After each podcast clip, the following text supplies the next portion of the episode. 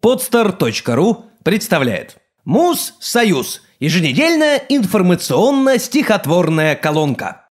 Стихи о дне памяти и скорби.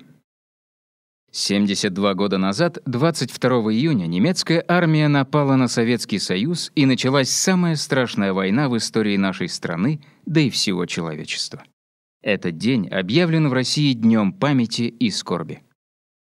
Они нам завещали тишину, любовь, ручьи и радостное детство. Все те, кто принял страшную войну. Внезапно и нежданно, как наследство. Все те, кто, отбивая рубежи, таскали смерть за волосы буквально. Все те, о ком теперь как ни пиши, выходит искаженно и банально.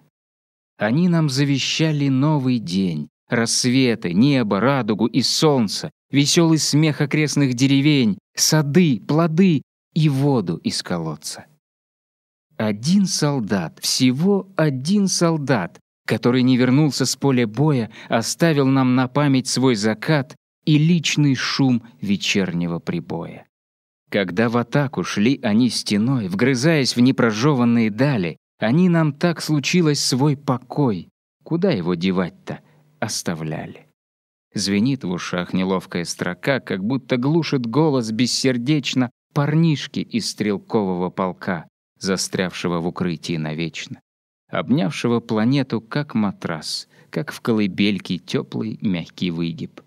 А если б мы, а если б туда нас смогли бы, победили бы, разбили б, пошли бы добровольцами на фронт, чтобы подарить неведомым потомкам весну, тепло и чистый горизонт, каким-нибудь Валерием и Ромком.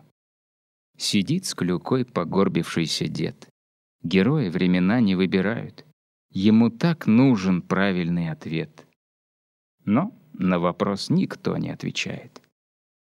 Горит огонь, как много лет назад. Цветы, герои, памятник, молчание. И журавли по-прежнему летят, как будто к ним — на тайное свидание. Сделано на podster.ru